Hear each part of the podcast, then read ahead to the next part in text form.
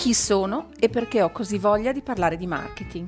Buongiorno a tutti, io mi chiamo Barbara Lorenzini e mi occupo da più di vent'anni di marketing, me ne occupo come consulente e come docente.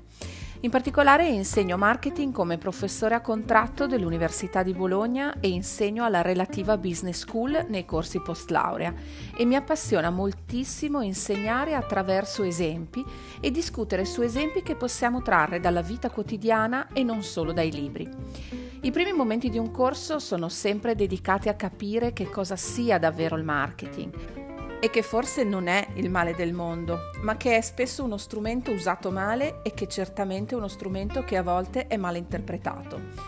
Mi piace pensare che il marketing sia un modo di fare le cose, che si può applicare con successo ai contesti più diversi e che è molto di più del semplice buonsenso a cui molti lo accomunano un modo di fare le cose che richiede l'uso di strumenti specifici che si possono e si devono imparare, ma che ha sempre come punto di partenza la volontà di porsi la domanda che cosa posso realmente offrire io per essere scelto in un mare di scelte possibili.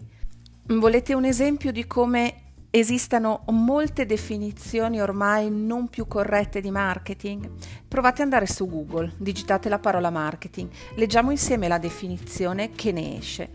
Marketing è il complesso delle tecniche intese a porre merci e servizi a disposizione del consumatore e dell'utente in un dato mercato, nel tempo, luogo e modo più adatti, ai costi più bassi per il consumatore e nello stesso tempo remunerativi per l'impresa. Questa è una definizione da dizionario ormai completamente anacronistica.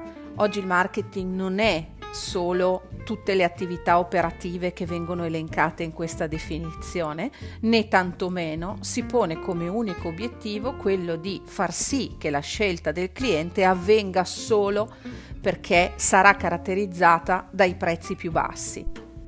Nel mondo popolato di scelte che viviamo oggi, il marketing deve iniziare molto prima. Inizia molto prima con tutte le attività di analisi che potremmo mettere in campo per conoscere molto bene il contesto in cui ci muoviamo e per capire effettivamente quale potrà essere il motivo reale per farci scegliere da parte di un consumatore che in qualunque contesto oggi ha di fronte a sé moltissime scelte. A presto!